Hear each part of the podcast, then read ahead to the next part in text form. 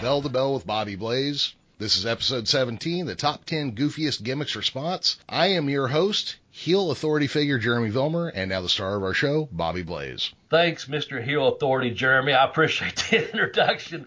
Uh, and like Jeremy said, it is a top 10 goofiest gimmicks response of all time in professional wrestling. And with that said, Jeremy, it's good to talk to you again, my friend. And I'm sure you know, because you monitor the page on Facebook, the Bell to Bell uh, Blaze podcast, all these top 10 folks, it could be so many other people and different things and different ideas. We have a process we go through to get down to the 10. So just sit back and enjoy this week's top 10 goofiest gimmicks or spots in professional wrestling. The way Jeremy and I will, will bring it across to you. So I uh, hope Absolutely. you enjoy it. I think Yeah. you will, man. Well, and also, if you disagree, feel free to give us a shout uh, at our Twitter handles. Bobby, you want to give those out real quick? Yes, you can find Jeremy there at the uh, Geekish Cast. Now these are on Twitter, the Geekish Cast. That's Jeremy. You can find me at Bobby Blaze 744. You can also get us at our uh, joint account at Bell to Bell Blaze. All those are on Twitter. We also have a YouTube page you can look up and listen to little parts of the uh, segment, but we encourage you to listen to the entire podcast, if you will, before you do that, because our man Tex, man, we got to send a little message out to him. He's down there in uh, South Carolina and he's hustling over to North Carolina and uh, tell him where we're coming from from this week, Jeremy, and why. Well, this week we're coming to, the, to you from the home offices in Bell to Bell Towers. Uh, Tex is our, well, wait, is Tex our travel agent or is that, um, Uh, that's Adam. that's Adam. Adam, Adam had the week off. Yeah, Adam He's had the week off. Mississippi. He had the week off. Yeah, I, for, I forgot it was him. Uh, he Yeah. must not be sending me his expense reports anymore. Um, yeah, but Adam uh, apparently has the week off, so we didn't want to travel. And we, if we were, we were gonna head to the Mid Atlantic states, but with this uh, storm coming in, it wasn't really that good of an idea. So this week we're just gonna save some money and stay at home. And a shout out to Tex for the graphics department. Also, I'd like to say uh, we're talking about if you don't know, a little thing down there called Hurricane Florence coming through. It's supposed to be a fucking monster, and it's not Florence Henderson of the fucking Brady Bunch, folks. It's a legitimate hurricane and storm coming to the Carolina coast down there. Uh, my son, I spoke to him Sunday evening. He's a soldier in the United States military, and um, he's stationed down there in the Carolinas right now. And he was telling me, he said, Dad, I might not be able to talk to you for the next two or three weeks.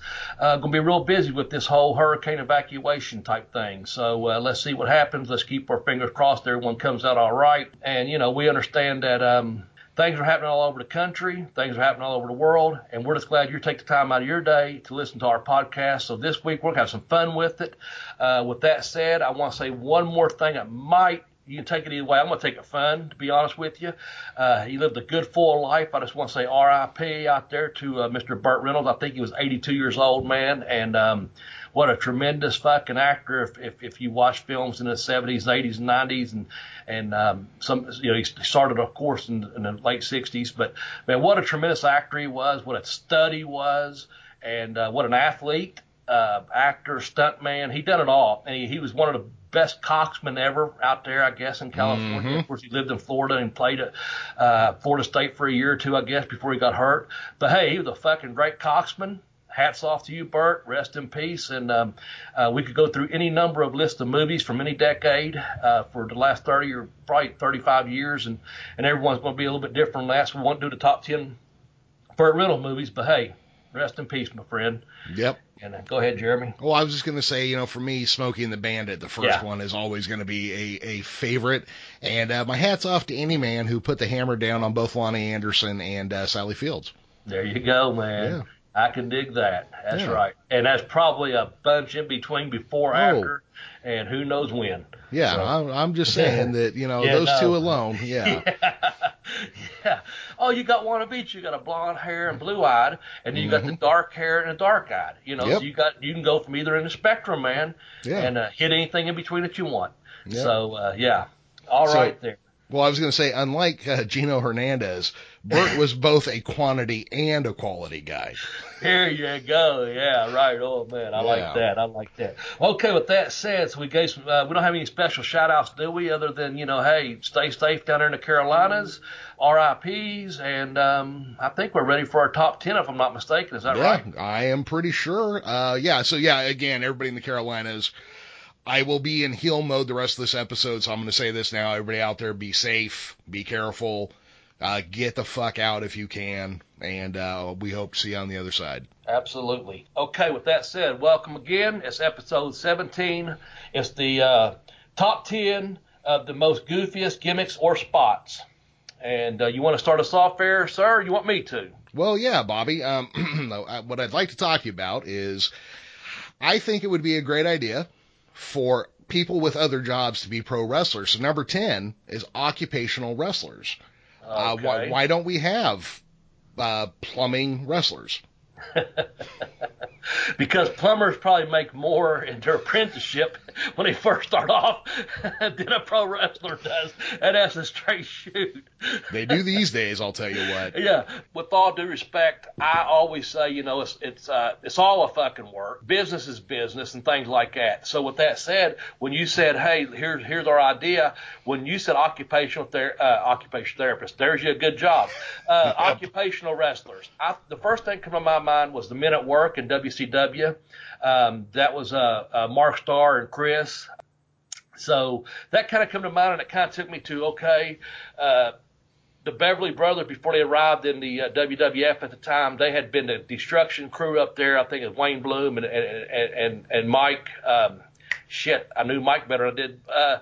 Shit, I drawn a blank. Anyway, um, they they were the destruction crew in AWA, and like you said, they had they've had a dentist, they've had plumbers, they've had you know just about everyday kind of jobs. They had uh, Shane Douglas doing what the teacher, Yep, the Uh, dean. the dean. Yeah, exactly. So.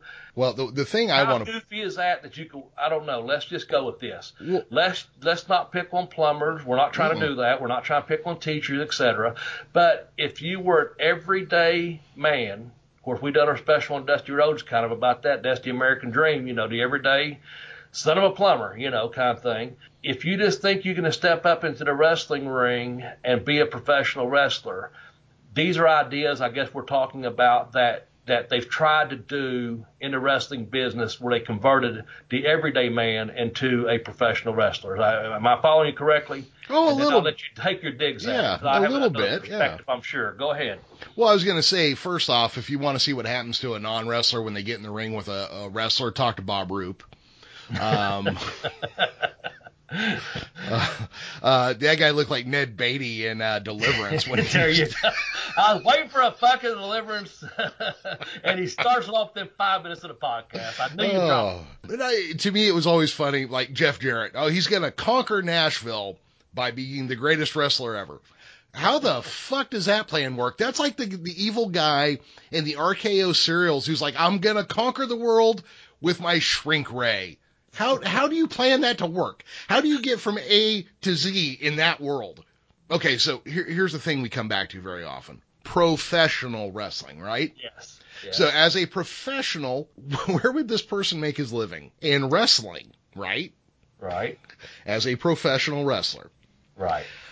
Why would they need to be a doctor, a dentist, a lawyer, an Indian chief, uh, a plumber, a Nashville wannabe? You, wait a minute. This guy whipped the dog shit out of me.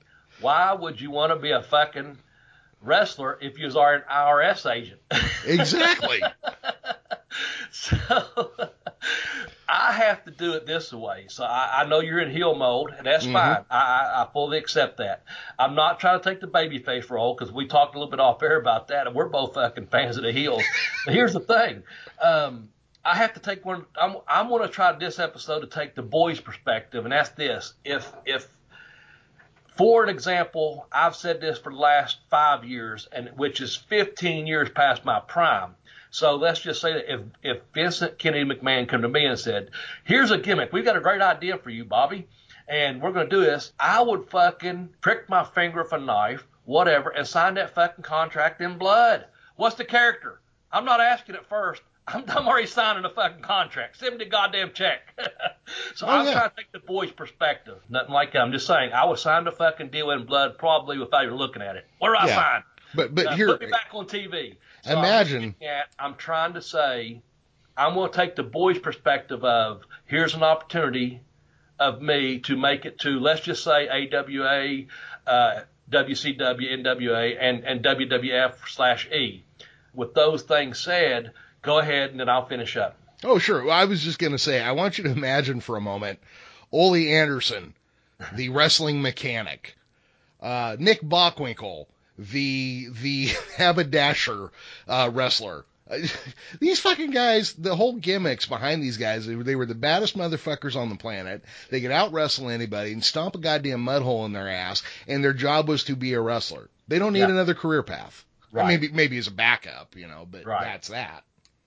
Yeah, So no, I, I agree. I, it's just one of those things where kind of goes back to and I, that goofy song comes in my head, that minute work thing. It's just kind of the you're going to go out there and there are like two guys standing on the side of the road, turning the slow and stop signs around, uh, pulling asphalt, you know, and then later at night, uh, you know what? I got to go do, uh, fuck, uh, go do TV, um, be on TV or whatever. I'm a dentist and I'm making all this great money because we're going to talk about this person later on in the show, I'm Mhm. sure.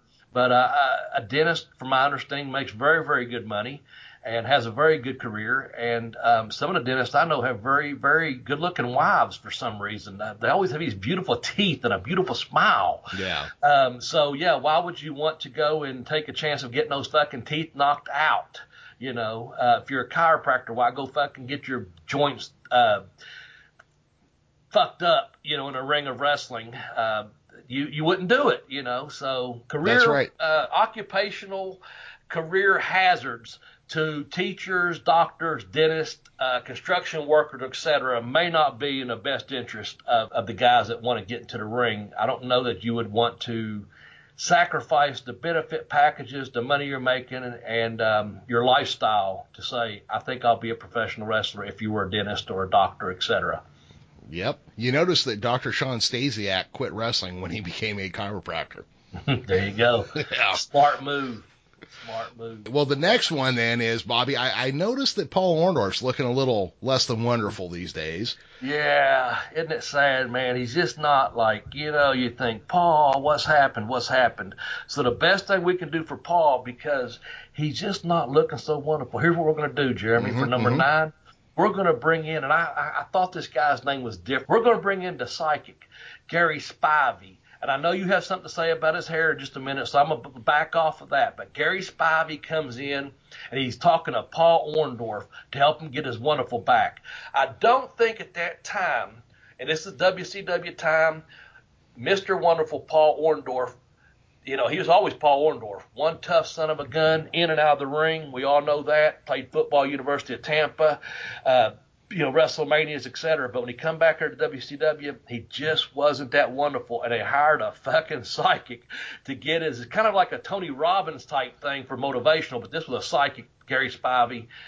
And um, I guess he got the name Wonderful Paul Orndorff. I don't know if there was a mystery to that, but but he did get his wonderfulness back by looking in that mirror and talking to Gary Spivey, the psychic. Go ahead, and then we'll talk about uh, where, where this is going to lead to about trademarking names. So Oh, I think sure. he just became.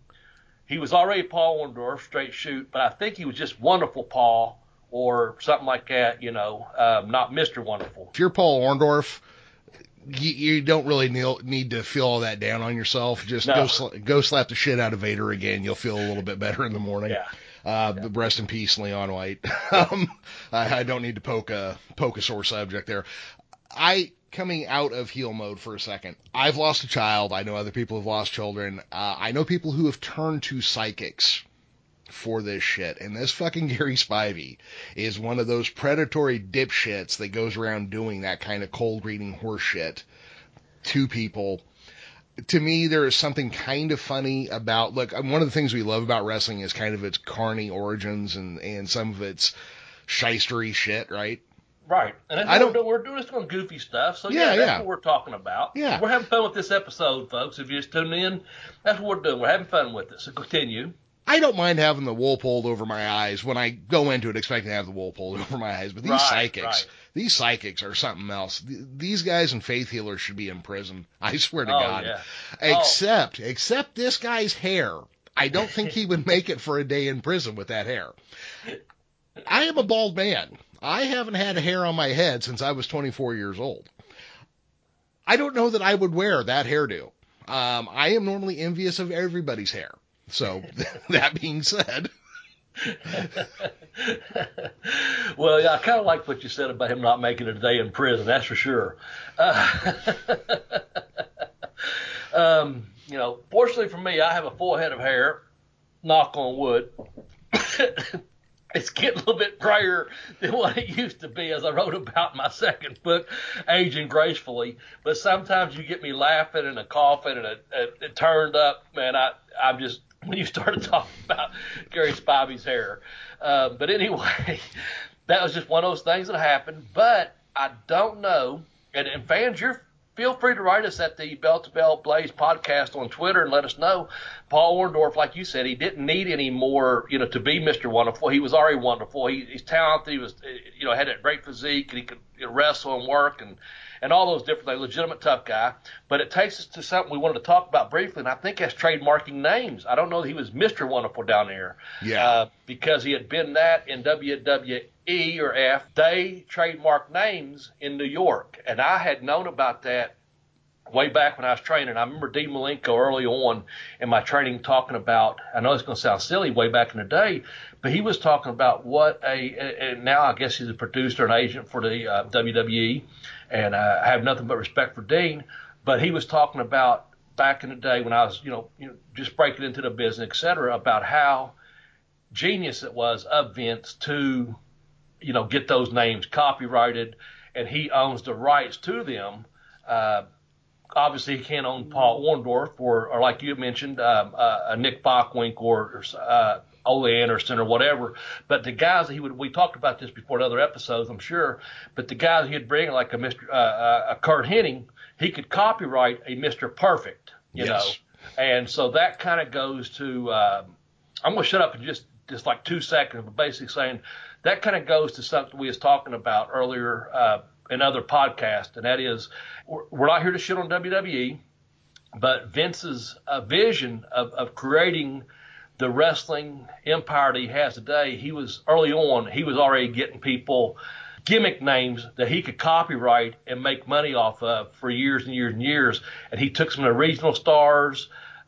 Again, looking from one of the as from the boys' perspective, yeah, where you want me to sign at? You know, Yeah. Well, you sure, gotta make I'll a living, I'll yeah. be, I'll be whatever you want me to be. You know, I guess where I'm going with it is, I want, I want you to kind of take over from your perspective.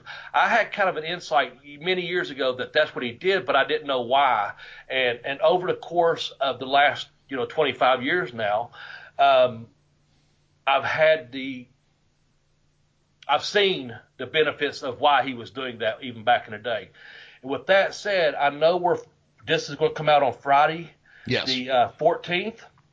Indeed. On um, just yesterday, we're recording this on 9/12. 1988, 9/11, I made my professional wrestling debut.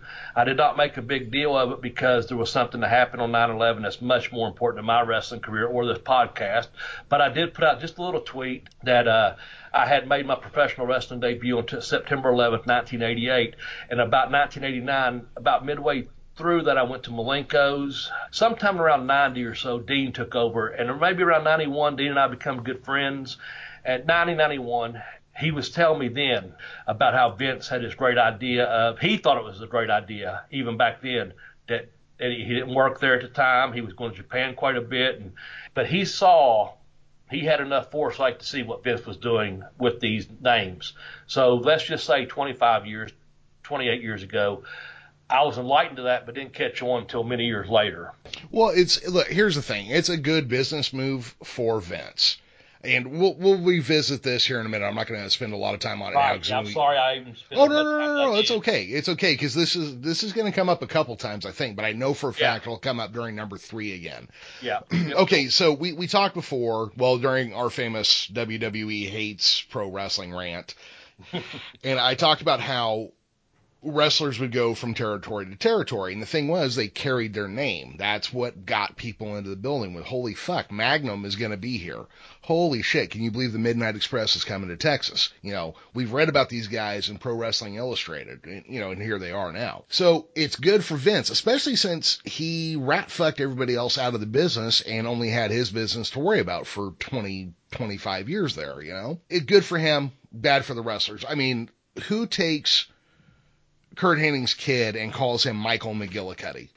Cody Rhodes has to wrestle under the name Cody most places he goes because Vince McMahon holds the trademark to Cody Rhodes.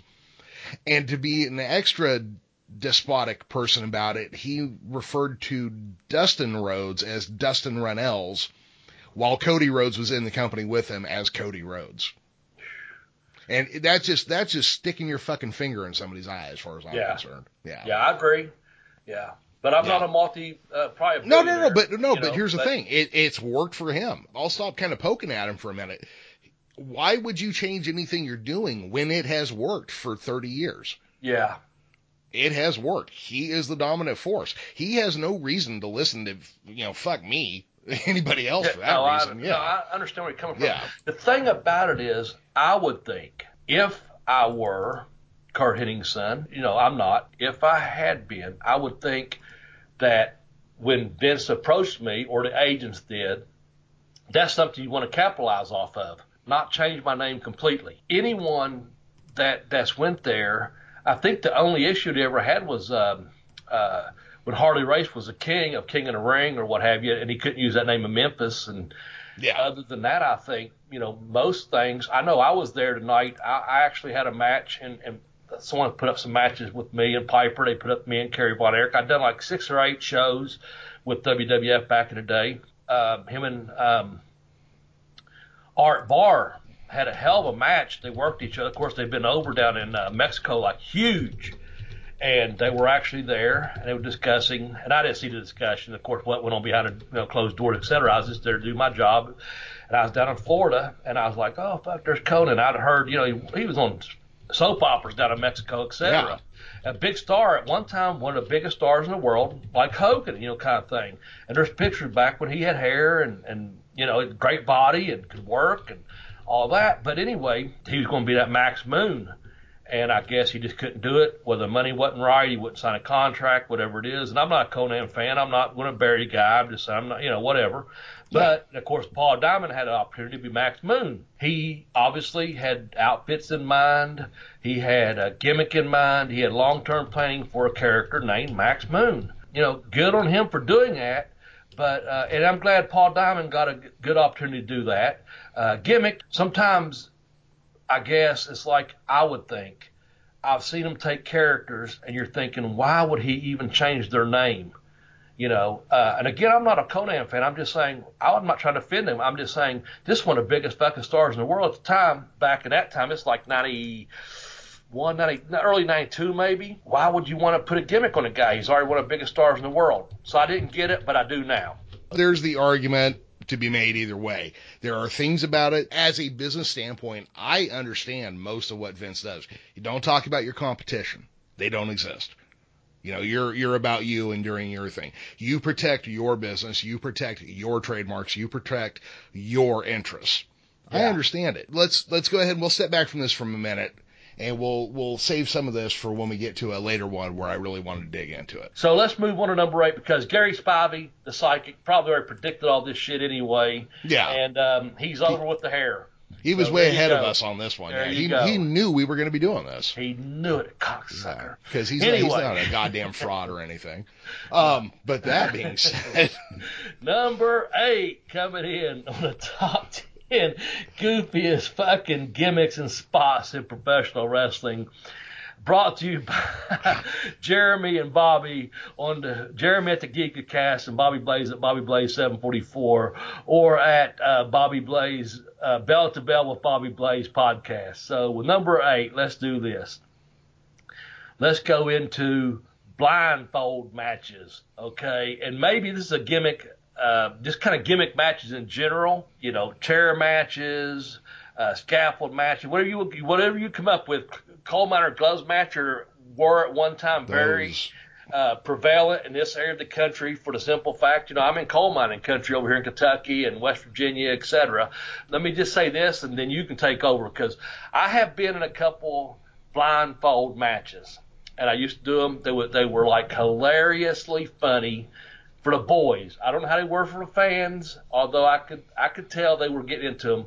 But Bobby Fulton used to run these shows when I was first getting a really good start. I was working down in Smoky Mountain Wrestling as babyface and working for Bobby Fulton, and he always had these different things. He always had a gimmick match, and and one of the things he would do sometimes he'd have a battle royal with uh, blindfolds. And if you could work, you could actually work these things.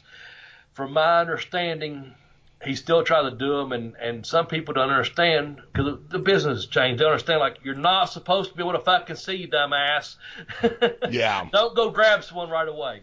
But anyway, back in the day, I did do some. I've done some gimmick matches. I've done brass knuckles matches, uh, you know, hospitalization matches, whoever bleeds first, etc. But I'm gonna let you take over. So I tell us one story. Bobby had me, Doug Vines the Devil's Duo in ICW. It was Jeff Swords and Doug Vines who were ICW Tag Team Champions for years.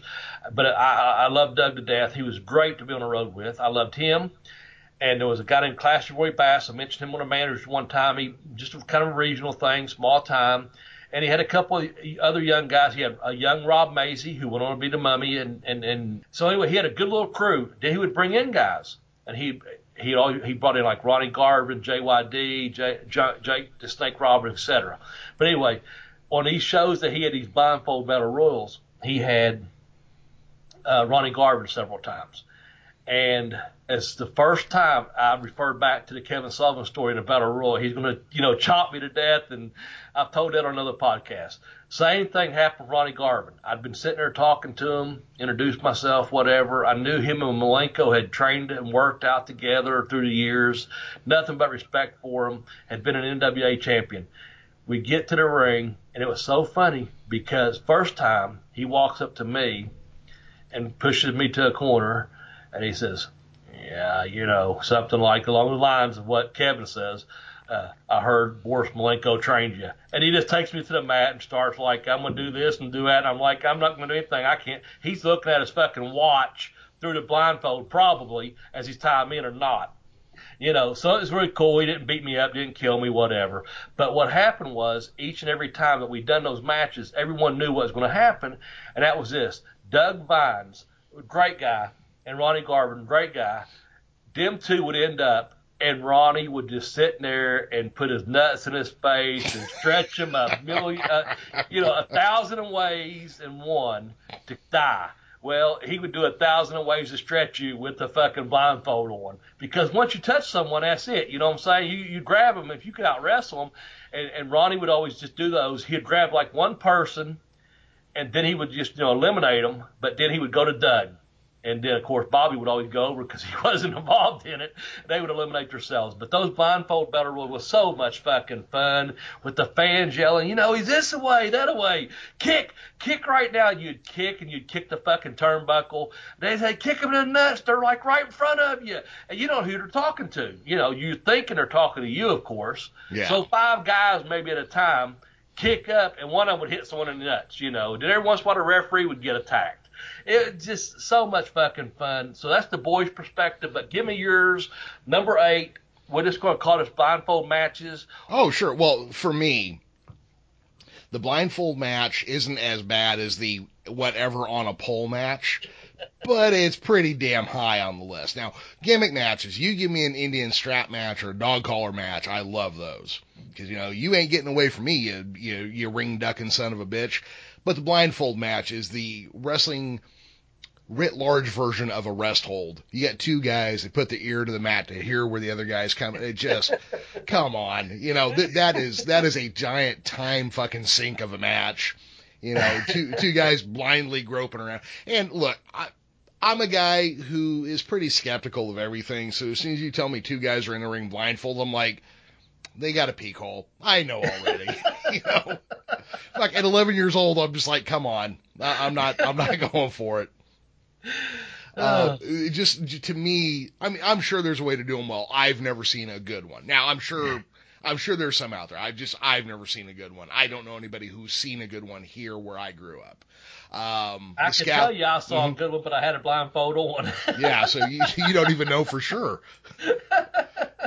And I, I got to tell you real quick, since we have like other gimmick matches in here, Yeah. the scaffold. I remember at 13 or 14, and they were getting ready. The Road Warriors or somebody was getting ready to do a scaffold match, and they'd been promoting it in the AWA, I think.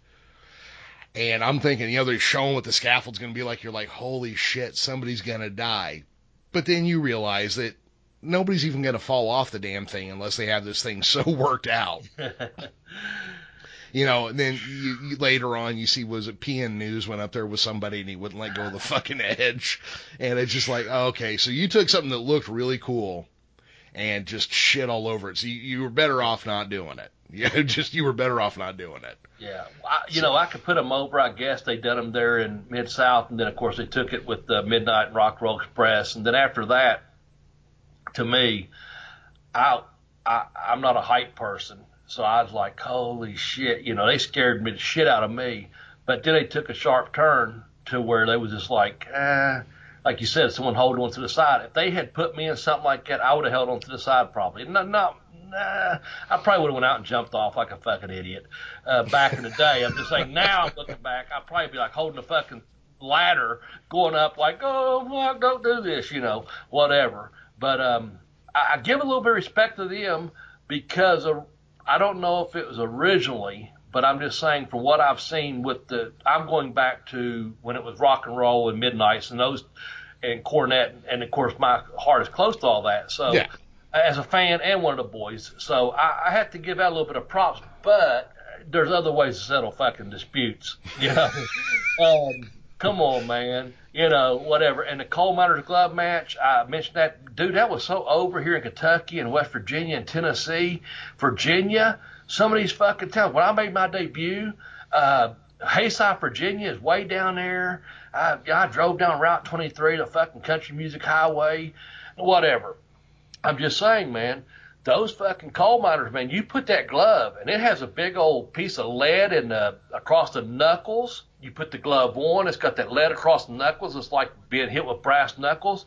So coal miners knew what that shit was. Before Yeah. this business was exposed, they knew you get in there and you fucking, uh, my grandfather, Daddy Bott, Daddy Bott, short for bottle, okay, had been a coal miner up that, you know, you get there, you fucking hitting that shit with your fist and protecting your hands, etc. You're knocking coal off fucking walls. We're talking in the 50s and 60s. You know, these people, know, wrestling, you put a fucking coal miner glove on top of a pole, people fucking bought it because they knew that piece of lead was in there. And if you got hit with that, you're getting a fuck knocked out of you. Uh, again, you got to take it with a grain of salt as to what you're seeing, what region you're watching. That may not go over in California. You know, it may not go over in um, uh, Maryland. But in, in regional wrestling, which we're talking about, that was a big deal, man. The first wrestler to come at pole. The only thing I saw, again, at 15 is great, but at, at 21 or 22, and you're looking, you're like, eh, that pole's only 10 foot tall, and you can skim me up at, you stand on the top rope and probably move up one notch and grab the damn thing Yeah. how the boy presented the work to get there, to get the glove to use to your advantage.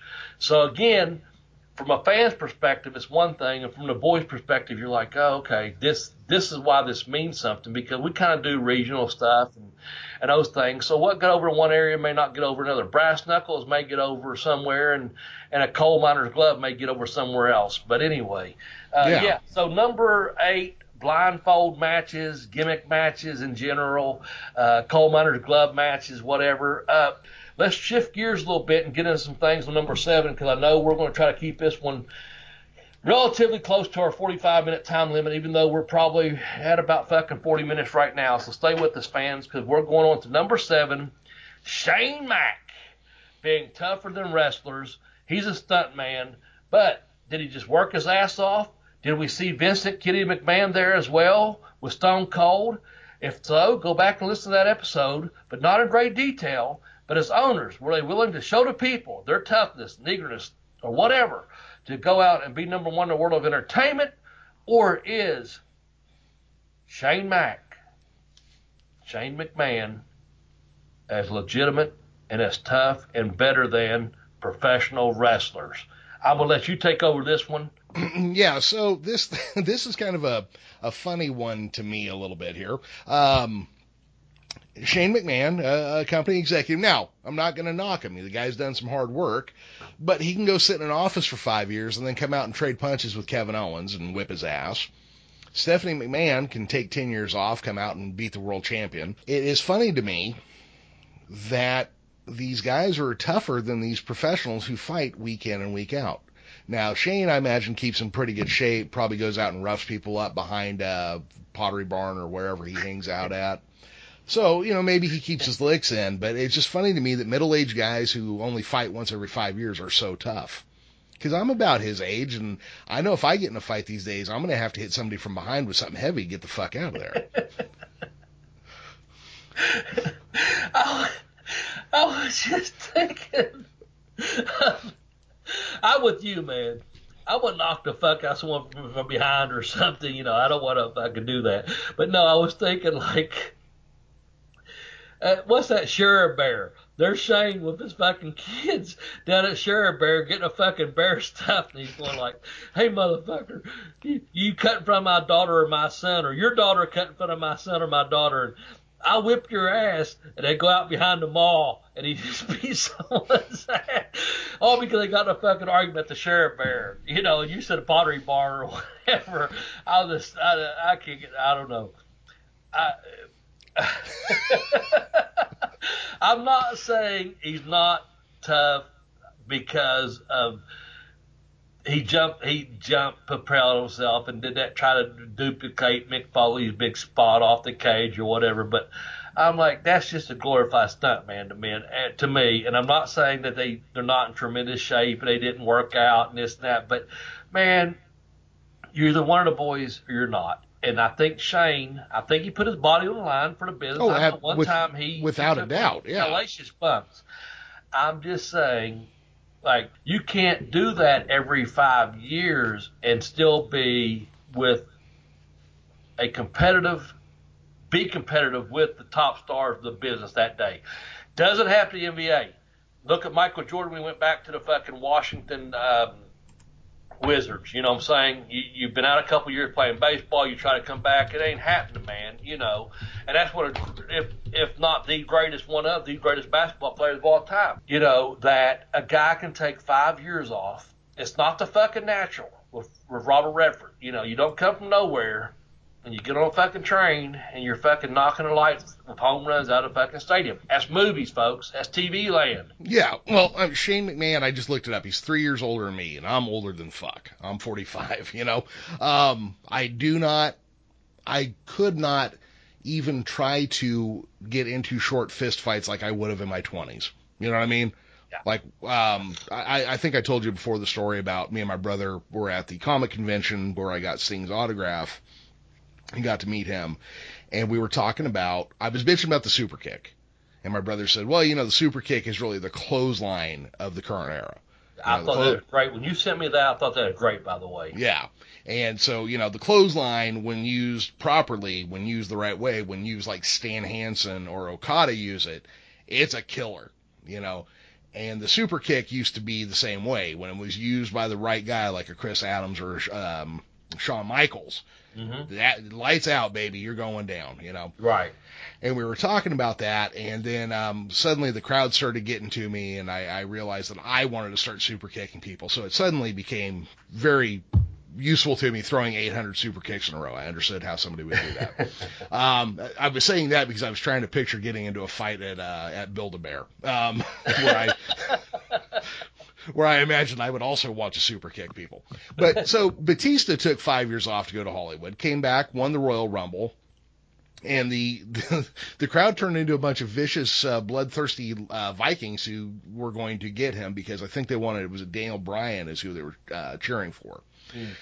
Only a member of the McMahon family right now can get away with showing up out of nowhere, beating somebody, maybe putting on a world title or not, and then not wrestling again for five years. It's nepotism. It's nepotism at its greatest. Yeah. The McMahon family has for five or for 20 years, maybe 25, been the dominant villain of their own show with the most consistent week in, week out, we are the bad guy heat all the way through. This one to me, I mean, Bobby, let's just say you and I own a wrestling company and I come to you one day and say, hey, um, my, my 28 year old son who's a dishwasher, I think I'm going to have him come in next week and beat our world champion.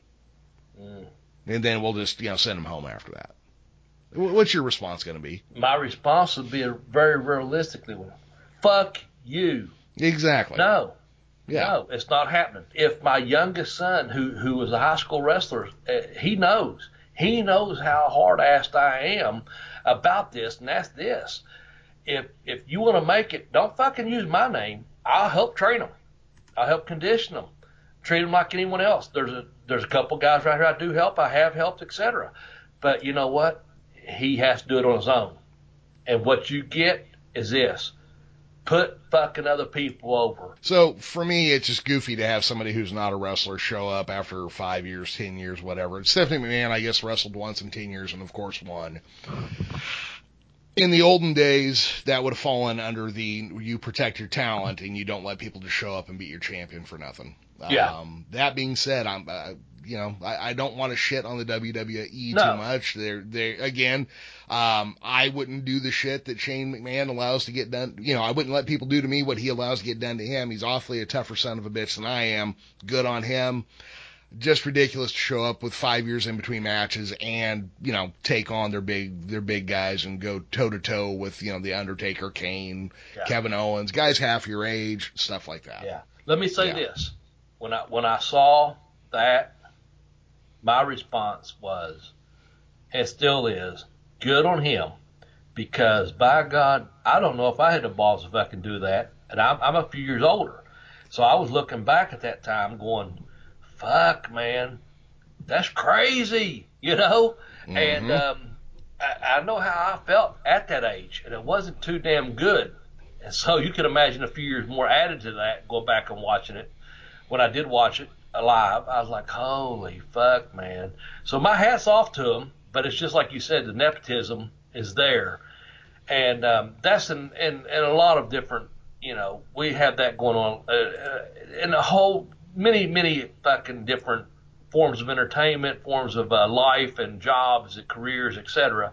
Oh, yeah. But um, I will say this, you know, for Shane, uh, again, not taking anything away from conversation, but the thing is, you know, he did fucking have the balls to go out there and do it. So I, Yep. I don't know if that's stupid or or bravery or idiotic or or a combination of three or whatever.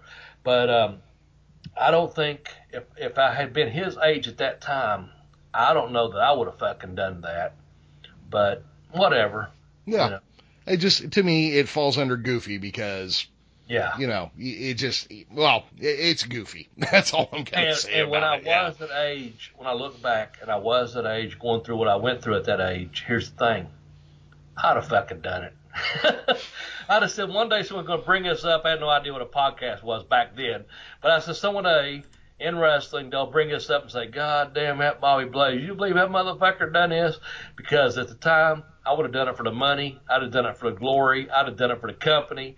You know what I'm saying? I'd have fucking done it. I don't give a fuck. I wouldn't now, but I would have then. Well, let's keep moving because we are Yeah. going to run way over this week. Um, it, it's it's a habit we seem to have formed now. Oh man, Well, you know, whatever. Hey, we you know, have we fun got with it. we have fun and people listen to us. We're we're just two old two old white guys with microphones, and people Yeah. care care what we have to say. Sometimes it's a pretty pretty good thing if you ask me. You know, yeah. So number six of our top ten goofiest gimmicks or spots, and we're gonna go with dick spots and other unbelievable spots. Bobby, I'm gonna let you start off on this one because I'm kind of I don't take the dick spot as any worse as the invisible hand grenade or any other unbelievable shit that I've seen. But um, please, please lead us off. Well, with that said, I'm just going to say this. Um, we talked about this before. I'm not going to sit here and shit on any particular person that does it. Uh, the the problem is, is it's the I like to think that when I watch professional wrestling versus other forms of entertainment. For an example, a movie, a football game, or whatever. I want my suspension of belief, you know, to be there. I want to, but I want to be able to believe in what I'm seeing. And if a person's cock or dick is so big and so hard and so tough that when you grab it, whether you grab it or don't grab it, and your hand is in the vicinity of it, um, and you can thrust your hips and a guy takes a fucking bump, I have a serious problem with that. Now, with that said, I've seen that match a couple of times. If the match is entertaining, I can almost buy into it. What I can't buy into is that you can do that. So when you put your thrust your hips and you put your hand down there, you grab the sucker or you stick the sucker in the mouth and you pull and you thrust and you the guy takes the bump for you. I will say that there is a at least a super kick or a knee to the, the chin or whatever. So there is a move before the actual pin. Again, I'm not going to shit on it for the person doing it, but I want to believe it. The match I saw in person involving, uh, of course, everyone knows I'm talking about Joey Ryan. Um, when it had the porn star there and, and Casey King worked them, it worked out really well. I will say that. But, man, it'd take a lot. It's like I said way back when with the super kick we talked about early on in our podcast. I'm not going to shit on young bucks that want to give 45 fucking super kicks.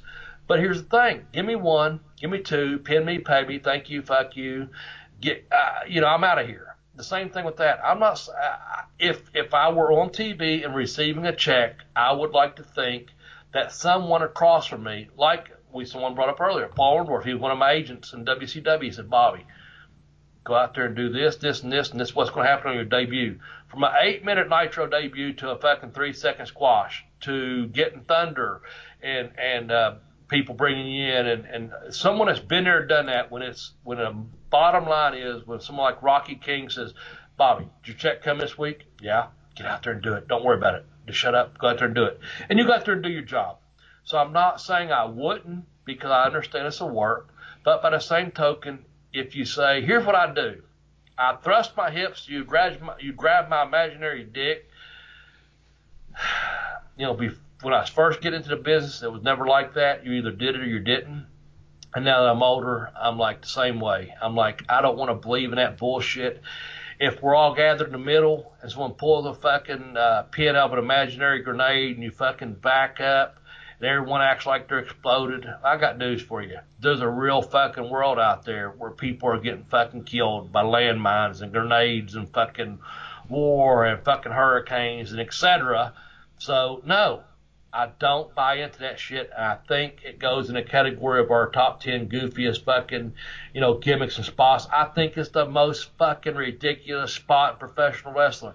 Give me a tackle, drop down, leapfrog, hip toss, or reverse hip toss, the old international spot, and I'll buy it every fucking time.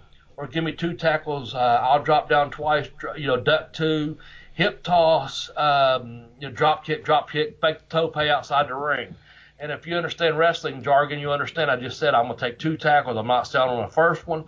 I'll go down on the second one. I'll drop down twice on you. I'm gonna throw a punch, duck it. I'm gonna throw an elbow, duck it.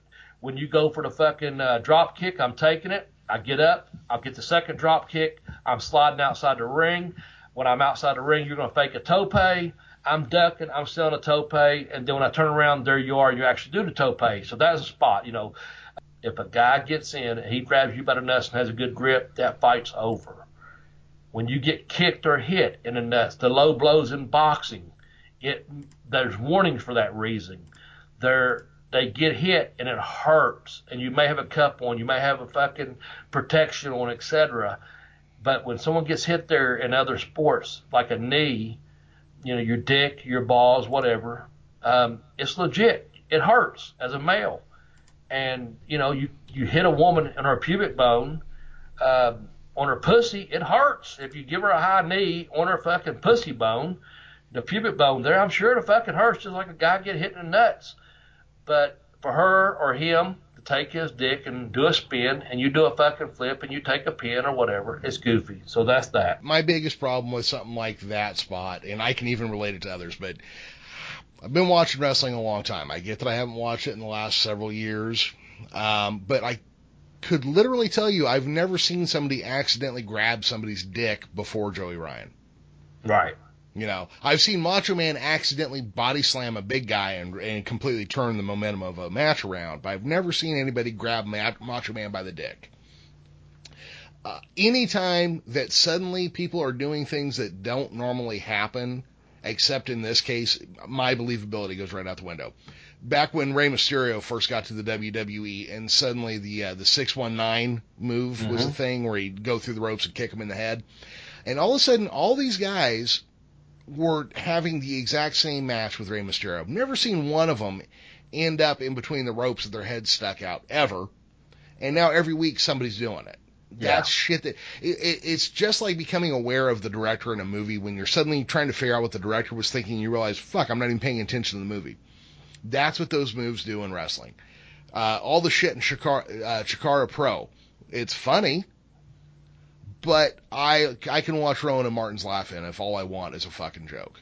Yeah, just you sock it to me, baby. I know. Exactly. Yeah. I know. Um, I want some pathos and some drama. I don't mind comedy bits. Like I said, the uh, the hang, uh, the match with the Hangman and Joey Janela at All In was pretty cool, and they framed yeah. this Joey Ryan thing around it. And to me, they kind of did a meta commentary on how stupid it is to have death and resurrection angles in wrestling. Which, fuck, I think every year for 20 years, The Undertaker died and was reborn. Yeah. And it was just, you know, for me, it was kind of a play on that. I wouldn't want to see it every week, but in that case, it was funny. Yeah. So that's kind of my my take on dick spots and other unbelievable moments and spots in wrestling. Yeah.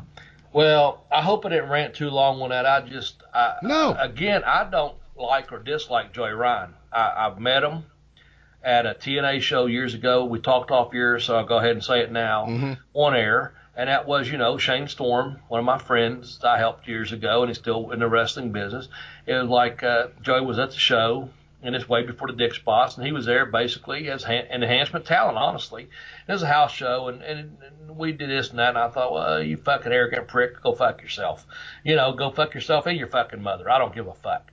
I was there trying to help a friend of mine out, and a couple other people was there, and the guys that I knew, you know, nothing but respect and this and that. I'm not saying Joey. When I saw Joey Ryan last month or whatever it was, six weeks ago, I didn't go up and talk to him because you know what? I just thought, you know, I'm here for one reason, he's there for another. The business has changed. It's passed me by. I understand that. I was there for an appearance.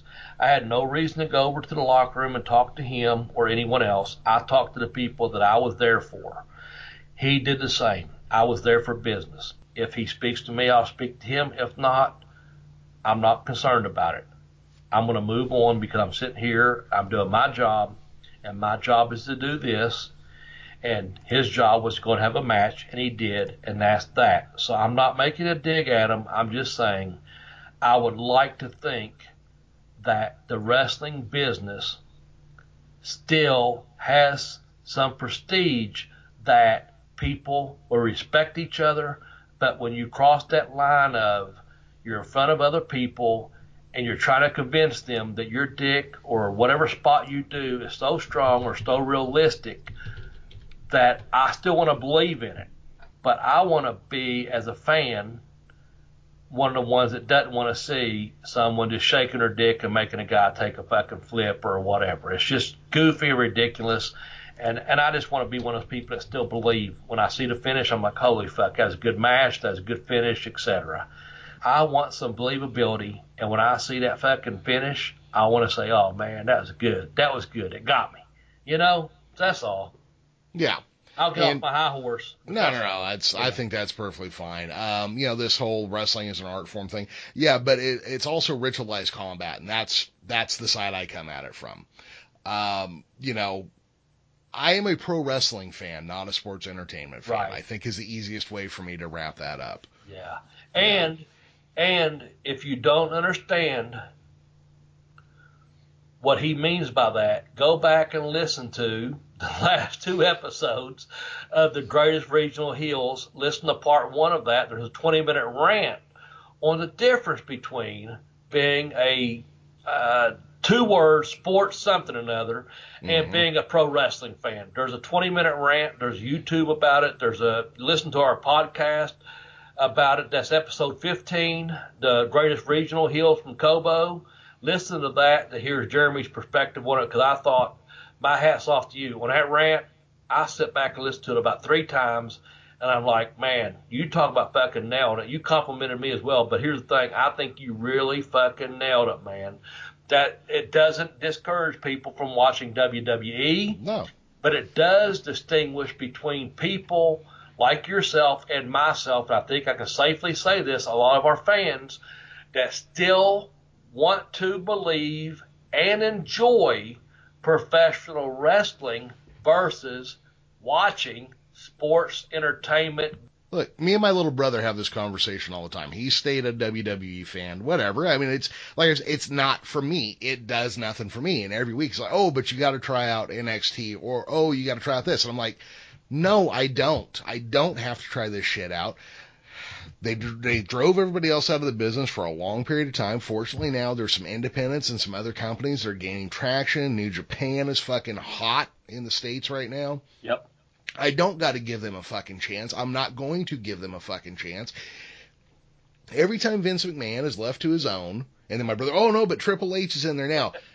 It doesn't matter. I don't care. But here's the thing. I'm not saying you shouldn't go watch it. You fucking, I'm glad you love it. Go fucking do it. That's great. Let's move on to number five, Bobby. Uh, I'm gonna let you. I'm gonna let you announce it because I have a different perspective on it than I, what I think you do. Do you want me to say the, the name? Well, no, here, let me, let me do it. I will introduce please spot do. number five. I have a different perspective on what you Yeah. did on that. I don't. Number- Bobby, I've got this great idea. Um, let's take a great wrestler, maybe maybe a Brad Armstrong, and let's put him in a stupid knockoff Spider-Man costume, and we'll call him Arachnaman. What do you think about that? Okay, well, being one of the boys, I think I'm happy to have a job. They're they're making changes or keeping me around. I'll do it. I'll do it. That's what I think. That's fair So- enough. I, I understand wanting to keep your job. Can can I make a quick side comment that guys like Jerry Lynn and Brad Armstrong don't need to be stuck in stupid mask gimmicks? Oh, I agree. Jerry Lynn, Mr. Uh, what JL, Mr. JL. Uh, uh, Brad, Brad was one of the most talented fucking wrestlers ever. I have nothing but respect for him and his family. Um, the problem is, is the way I see that particular thing, the Arachnaman, they were actually trying to give Brad a push, and deservedly so. Now, do I think? I think Brad Armstrong could have got over, and he did for years as Brad Armstrong. So I don't know that it's a goofy. It, it is a goofy gimmick because they had to be shut down because I guess uh, the uh, the the uh, shit. I was going to say DC, but Marvel Marvel Comics, yeah. yeah, know, sit out the deceased and you know whatever the letters you get, and you can't do this. It's too close to Spider-Man, etc. But I was happy because I knew, excuse me, I knew it was Brad, and I knew he was getting that push, kind of like the Bad Street USA gimmick. You know, the thing is, the guy had a job, and you're making money.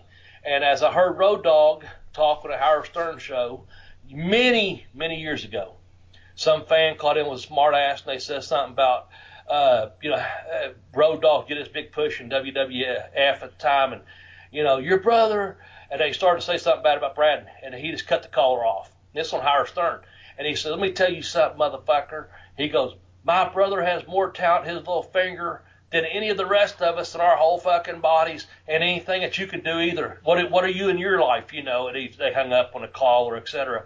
Brad has so much fucking talent, it's unreal. Why do you have to stick him in that gimmick? You know, why do you have to do that to give him a push? I understand. And it's kind of like the battery. It kept him in a job. And, and having been there myself for three years, there's things that I did that I didn't want to do. There's things I didn't want to do that I did. However you want to word that. But, you know, the thing is, you're in that job and you got a paycheck. You're doing something you love. You're getting to still be one of the boys. And, um, Brad also, I mentioned he done the uh, uh, Bad Street gimmick. Um, I went out several times. Uh, it's, it's no secret now. If it's a secret now, then then I guess the internet's not doing what it's supposed to do, and I, I, I guess it exposes every fucking thing. But I did the kendo gimmick in Smoky Mountain Wrestling. There was times I wasn't there, but I still would do a show um, here or there as Kendo because it'd save Jimmy Cornette money, and I'd be close enough to home that you know I'm an hour away and he could pay me this, and and uh, uh, Tim wouldn't have to do it. And then there's times that you know that when Tim left, that I ended up doing it, and he gave me some more pay, blah blah. And it got to the point where I was like, you know, I can't make these far away shots, and then someone else done it. So it's one of those things where you're like, you're just happy to have a fucking job and a paycheck. And same thing with Bad Street. You know, Bobby Fulton had some shows. He had a full body cat, uh, outfit that was uh, Bad Street. I'd done the Bad Street USA gimmick as one of the fucking fabulous Freebirds. That came one years, you know, a couple years later or whatever. So again, it's one of those things that you're just, um, as one of the boys, you're just glad to have a paycheck, I guess, glad to have a job, doing something that you like. Now, as far as talent goes, yeah, I agree. Why? Why? You know, but as one of the boys, you're going, yeah, I'm gonna do what I have to do because I love this business. Uh, it's kind of like Shark Boy. They came up with him. I, I, I know Dean. I saw Dean a couple months ago. I'm sure I'll see him in I think in October. I'm not sure, but uh, uh, Dean does that gimmick. And and um, when TNA you know, done all their stuff with Shark Boy, it, he started refereeing for some shows that Les Thatch used to send down my way, and. Uh, he started off as a referee and ended up getting training, ended up being a very good talent. He just wrestled uh, here, in the, like I said, in this area in the last couple months. He'll be back in this area. I'm not here to plug him. I'm just saying it's one of those things where they had a, I guess, a Disney cartoon that kind of went along those lines of Shark Boy, and you got to cease and whatever that's called, to stop and cease or whatever. You know, got some talented guys that sometimes you have to do that. I don't maybe know you have to do anything, but I'm saying you you elect to do that because you love professional wrestling, you you enjoy getting a paycheck, you enjoy being one of the boys, knowing that you got something that they're trying to push. And with Brad, you know, all he was such a talented guy, and he got such a good. Everyone says he's underrated, but you know, back in the day, man, he I, one of the best matches I ever saw in person one time was Brad and Ric Flair for a TV championship that was uh, getting ready to go off the air it was like a 10 minute time limit. Man, during that 10 minutes, the stuff they done, uh, I remember me, Dean Malenko, Chris Jericho, uh, maybe two or three other people, probably Scott, Steve, Armstrong, and maybe someone else. And we're there. It's the last show, 10 days of tapings in Orlando at Universal Studios. And Brad and Ric Flair went out there like there a thousand fucking people, and that place only held 300 for the worldwides and we're there at Sunday at 6:30, knowing you know when this is done, you can catch your flight, or you can wait the next day and catch your flight going home. And they and Brad and, and, and Rick just tore the fucking place down like there's a fucking like I said, thousands of people. They're like it's a fucking pay per view because they were professionals. And they walked in. I know for a fact it's me, Dean Malenko, Chris Jericho, Scott, and Steve Armstrong, and we fucking clapped for Brad and Ric Flair when they walked in. There was a couple other people there too, I'm sure. But uh, it was just unbelievable because I'm a fan, you know. So to see when you back up many years before that, you're like, oh, we're going to with this great idea, Brad. Eh, you know, that and Bad Street and whatever else is just. So I'm kind of take the boys' perspective on that. Is you know what, you do what you have to do for a paycheck. If they, if you're a fucking garbage man, collect the fucking garbage. And I'm friends with my garbage man. I don't mean as a dig because this guy's super nice, huge wrestling fan. I'm friends with my mail person. She's a really nice young lady, and I, love her to death. She's a sweetheart. Uh, I know several school teachers, and, and, and he goes back to those, you know, common theme of why would those people be in professional wrestling? You know what I'm saying? But Brad was that special talent. He shouldn't have had to been a Man or Bad Street or whatever else because he was that talented as a professional wrestler. But sometimes you just do that because that's what you love doing, you know? That's that. I get why a wrestler would do it because it's basically do this or kick bricks, motherfucker. Yeah. But that's the height of Jim Herd era kind of shit. That it, I'm guessing this was a Jim Herd thing, Arachnaman. It sounds like something he would do. Yeah, um, right. Yeah, there is something I want to point out. It's a color scheme thing. You know, I'm a superhero fan. I, I have been a big fan of superheroes since my teen years, at the very least. There are two color combinations that you don't use purple and green and purple and fucking yellow. What the hell was the idea behind that? The only people that wear purple and green in comic books are Lex Luthor, the Joker, and the Incredible Hulk. Nobody wears purple and yellow. So, boo for laziness on the Arachnaman color scheme. You could have gotten something much cooler than that. Well, I'm not defending it. I'm just saying. I didn't think is- you were. No, no. I'm just saying that uh, those the Marvel movies, which are blown to DC movies away, I guess, hmm um, or honestly they are. I don't have to guess. Nah. Um, Matter of fact, Her- Henry Cavill stepped out as Superman today. He's done. I saw something about that, but I Yeah. thought he said it was. But uh, so I didn't read the right information, maybe. Yeah, But he's uh, out. okay, those movies hadn't hit, and if you're and, and you got to go to whatever production is, you would think as a TV company, TBS or whoever would at least say, here, let's use these colors, but also not having the foresight to say, um, because you know, twenty hindsight's twenty twenty, and that's these these characters. Spider-Man movies and Iron Man movies and keep on going forward are going to be huge in the future at the box office. Let's make it as realistically. If you're going to get sued, get fucking sued. You know, uh, let's get them as close to as possible as the fucking character. Not use these add or odd on colors, if you will. Yeah. So whatever. I don't know, man. It's it was just it was just poorly done the Iraqi Yeah. man and they just guys like JL and Brad Armstrong don't need to be stuck in some goofy ass gimmick. and, and Jerry was another, like you said. Yeah. You know, he was tremendous talent. But see, there's other things. and I'm not going to talk out Yeah. school. Jerry had a couple issues, and Jerry was let go. Yep, and, that's, and that's shit what happens. Yeah. Should happen. In that case, Bobby, let's move on to number four, and this is one that I have a serious bone with right now on Championship Wrestling from Hollywood. Murder, kidnapping, and jaywalking live on TV, and nobody calls the cops.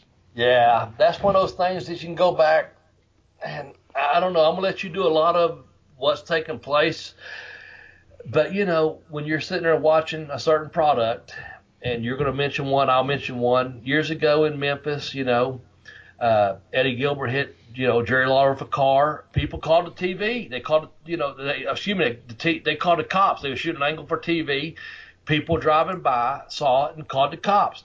There was another confrontation at a gas station, and they got out and beat someone up, and someone saw it. They called the cops. That was way back when in Memphis, and they, people believed it. But then you jump ahead to I don't know what year that was, 2005, 2006, whatever. I'm sure it's happened, and uh, there's someone getting murdered on TV in a live wrestling match, or someone being crucified, there's someone being kidnapped, there's there's a car bomb, all those different things, but no one fucking calls the cops. And then you're bringing up, you know, Championship Wrestling from Hollywood, which you've turned me on to.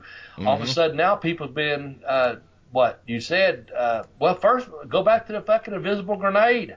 Someone had a fucking live grenade in a building with wrestling fans. Yeah, uh, it exploded apparently, and everyone sold for it except for the fans. Well, the fans did sell for it in a roundabout way. But anyway, tell me what's going on with this. Uh, number four, Well- murder and kidnapping on live TV, and no one fucking calls the cops. Tell me, Jeremy. Well, so we talk about suspension of disbelief. This is not one of those areas, guys. We want to believe that the wrestlers are real, doing real things. Um, Yeah. Right now on Championship Wrestling from Hollywood, or the last couple weeks, anyhow, this guy, uh, Robert Baines is his name, has come back, and he had originally wrestled as the Hobo, and uh, Eric Watts, not not Cowboy Bill's son, but Watts comes, big black guy, big afro, comes out in a Darth Vader looking gear. A year or two back, he himself challenged for the uh, the tag team titles on that show. One man defeating two. One of them was Ho- uh, Boxcar Willie or Hobo something, or but anyways, he comes back as Robert Baines, and now he's a badass Bane-like Batman villainish who comes out snorting, you know, huffing gases Yeah. and whipping people's ass. He kidnaps Watts's mentor slash manager. Uh, I can't think of the guy's Ty something right. I can't think of his name. Takes him back to the Baines compound where he's releasing video vignettes, and Eric Watts has to go get it. I'm like, call the fucking FBI. Kidnapping is a federal goddamn crime. You know. You This can is move a that- person 15 feet away from one car out to your car. You can move one room to the other, to the out porch, and that's kidnapping, folks. That's unlawful, uh, unlawful detainer. I mean, there's a whole lot of crimes that come from that. Yeah. And and the, the FBI can get involved depending on how far they're moved. I mean, it's it's a big big deal. So you know, the Undertaker. How many times he been he's been murdered on screen? How many times was Paul Bearer kidnapped and left in a freezer to die? Uh, You know, it was one thing when I was a kid and I'd ask my dad like, "Hey, how come none of these guys have like black eyes?" Because they punch the shit out of each other. yeah. But but when they start blowing people up or you know leaving them in freezers, I'm like, call call, call the cops. And how and how many times like do you watch it and you're like that? What just happened was a full on sexual assault in that ring right there. yeah. And nobody called anybody to report this. At the very least, human resources should have been contacted. You're, So- kill, you're killing me. Uh, I want my two cents is this is and, and, and it is really completely off of this, and that's when I started seeing guys not getting red marks or black eyes or busted nose or lips having been in real fights. I'm like, wait a minute here, you know. So I am a big advocate of forearms. I like seeing the European uppercuts and forearms across the chest and chops and things because when someone hits you in the face, I don't care if it's you know your little two year old son or your three year old granddaughter or whoever is playing with you, and they reach up, they tag you in the eye or the nose or the mouth, and something happens. You have a reaction, and at least you, at very least, you have a red mark. And uh, I hate the punches. That's what boxing for. UFC has it, etc. Pro wrestling and wrestling in general, when you're wrestling, you have no punches. So I'm a big advocate of not not that I learned to punch very very good. I learned to receive very very good on punches because I had people to work with in that in that regard. I still teach. I want to teach and tell people do the forms, do the uppercuts, you know those type things, do the chops, etc. But limit your punches. With that said, I know that kind of goes off of the kidnapping type thing and, and, and the murders on TV and cars being blown up, etc. You know, I have been following that storyline. You was talking about the championship wrestling from Hollywood, uh, you know, kind of thing. But it's kind of like, like you said, man, if you're sitting home right now and you got to go back to, go back to when you were a young fan. There's a young fan right now that probably watches that every whatever day it comes on Saturday, whatever. Um, they're going to their dad. Why don't they just call the FBI? Why don't they go to the Mhm. internet, fucking do a seek and, you know, let's let's find this guy. There's ways you can find him. You know, if you see him on TV, you can find him. So yeah, uh, that's that's that's pretty bizarre, man. I want to be, we want to be, and want you to be suspended. You want, we want our belief suspended during at least that match. And I, I tell you something, I do hate, and it came up in the '90s, and it's continued on obviously through whatever you watched the last two or three weeks or so ago of your show, and that is, I hate those little vignettes because because you have to have TV to support them. Yes. Without that, and you're an independent show and you're out there running shows, can't really do the vignettes to lead up to without television uh, match. And that's one thing about maybe the all ins. And I know there's social media out there where you can do Facebook, Twitter, Instagram, you can do Vimeo, whatever you want to do. You can put some things out there, but it's not like having a mainstream TV behind you the vignettes, you have to have television behind you to support that. And I try to tell people as a consultant, you don't have TV. You're not fucking Monday Night Raw. Don't go out there and talk for the first 20 minutes of your fucking show. You advertise professional wrestling, five minutes in, give them a fucking match. A lot of people do that. Some people don't, and they talk for 20 or 30 minutes thinking, oh, yeah, I'm on TV. You don't have TV to support it or follow it around. When the TV's sent out and you follow that tape around, that's different. So that kind of goes back to with your Hollywood, you know, wrestling there. Unless they have that tape going out there, going around and around and around, then that's when they'll get the fans coming to the arenas going, oh, now I know why I'm following this angle. Those vignettes don't work unless you have the television behind it. Well, yeah, and I was going to say, you know, right now, Twitch, which is a format I'm not real familiar with, but apparently some indie shows are using Twitch to reach out and, and find an audience. See, something Yeah. like that, you can do long form narration storytelling. And I've heard, I've heard, I'm trying to stay up on this. I'm an old man, but I've heard, oh fuck, I'm trying to think of who I heard it from. So when I follow pretty regular, and they said, "Hey, this Twitch thing's coming, man. Get on it, get on it." And I haven't yet. I'd like to for this podcast and for my own social media purposes, those type things. But I heard this Twitch is going to be big. I cannot, Yeah. and I know I heard someone nationally, okay, probably internationally, but but uh, someone like I won't say Joe Rogan, but uh, you know someone on that level talking about putting over Twitch. So if that's going to be the new the new YouTube or the new social media outlet, television that you can follow these vignettes and you're a fan of, let's just use what do you say, Championship Wrestling from Hollywood, Yeah. right? Yeah.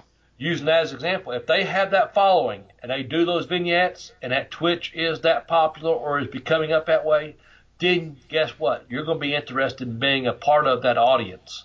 You're going to be a part of their TVs. You're going to be a part of their house shows, and that's the way to build it. And maybe it is the future because this is fucking, you know, 2018. It's not the fucking 19th century. It's 21st fucking century, Jack you know, and it's uh, that fucking internet and the way things are changed. Uh, it, it's not your, you know, you're picking up your NBC, CBS, and ABC, and maybe you know your fucking local uh, uh, KET or your public access TV or whatever it may be. There's so many fucking outlets out there. If this thing's coming, me and you, Jeremy, we need to get on for our social media. Follow Jeremy on Twitter at the Geekish Cast. Follow me on Twitter at Bobby Blaze 744. Follow our fucking dual account At Bell to Bell Blaze. at Bell to Bell Blaze. You know, follow our podcast there on Twitter. Follow us on YouTube. Follow us whatever. I don't care. Maybe this is something we need to look into because if that happens, it's going to change a whole lot of shit because people are watching the Twitch and then they say, oh, here is how these vignettes played out. And then they will go to the show that follows that video around. Does that make sense? Or did I talk in a circle or cross the street trying to fucking get around the world or get around the world crossing the street? I don't know. Yeah, I think you make per- perfect sense. Yeah, there's all of us, especially us older people, need to suddenly become aware of microcasting rather than broadcasting. These these avenues are going to exist where you can reach small groups of your fans no matter where they are instead of having to have your product and I'm talking about it specifically for wrestling Yeah. instead of having having to have your product on some fucking backwater channel buried at, what, at the bottom of what we used to call the UHF band There you go. Yes. Good comparison. yeah. Great. Yes. you're, you're going to be able to be on the phones, computers, laptops, tablets, uh, Google Glasses, whatever the next up and coming devices are, and you can you'll be able to get video to your fans live right away. And there's already a million ways to do it. There's YouTube Live, there's Facebook Live, there's Vines, there's all these things. There, Yeah. There's there's a lot of shit out there that still needs to be experimented with. Look, pro wrestling was there at the birth of radio. Pro wrestling was there at the birth of television. Pro wrestling was there at the birth of cable. Pro wrestling was there at the birth of the internet. Pro wrestling is on the verge. I, I, I've been saying this for three weeks now, four weeks now. Pro wrestling is going to come roaring back to fucking life right now because there are ways for small companies who couldn't get the word out before to do it.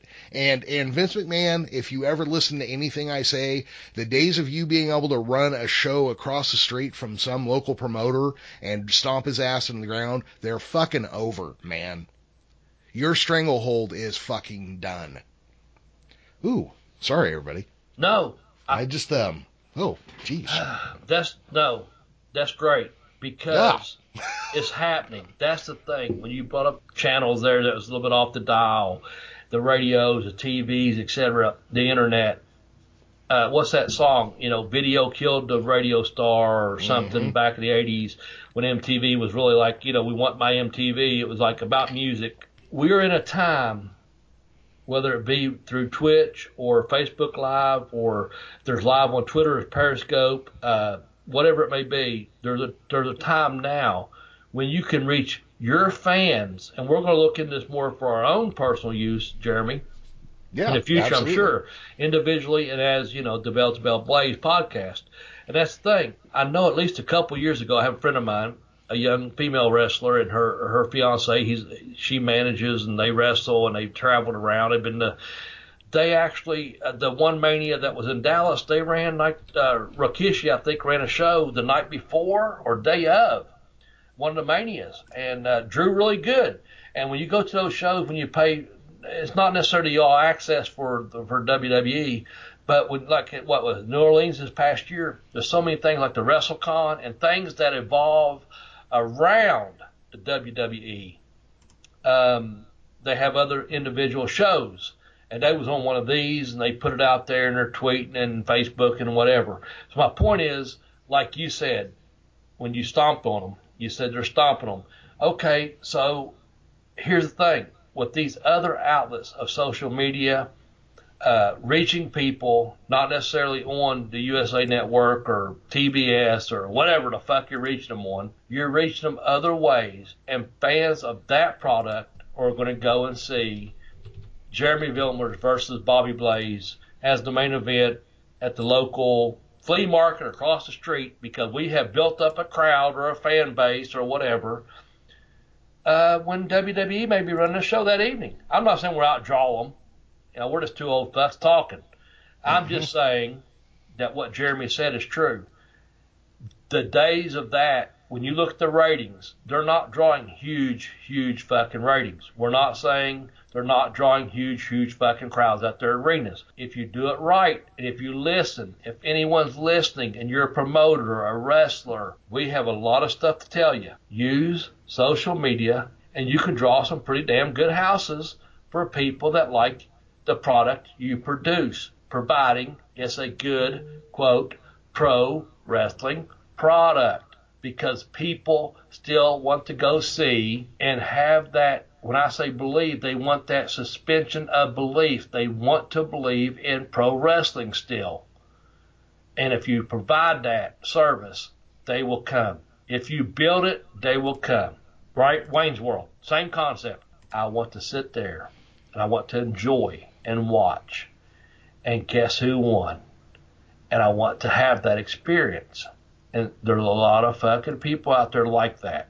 That's why this podcast, the Bell to Bell with Bobby Blaze, exists because we want to believe in pro wrestling. And that, that's it, man. What is it? Championship Wrestling Hollywood.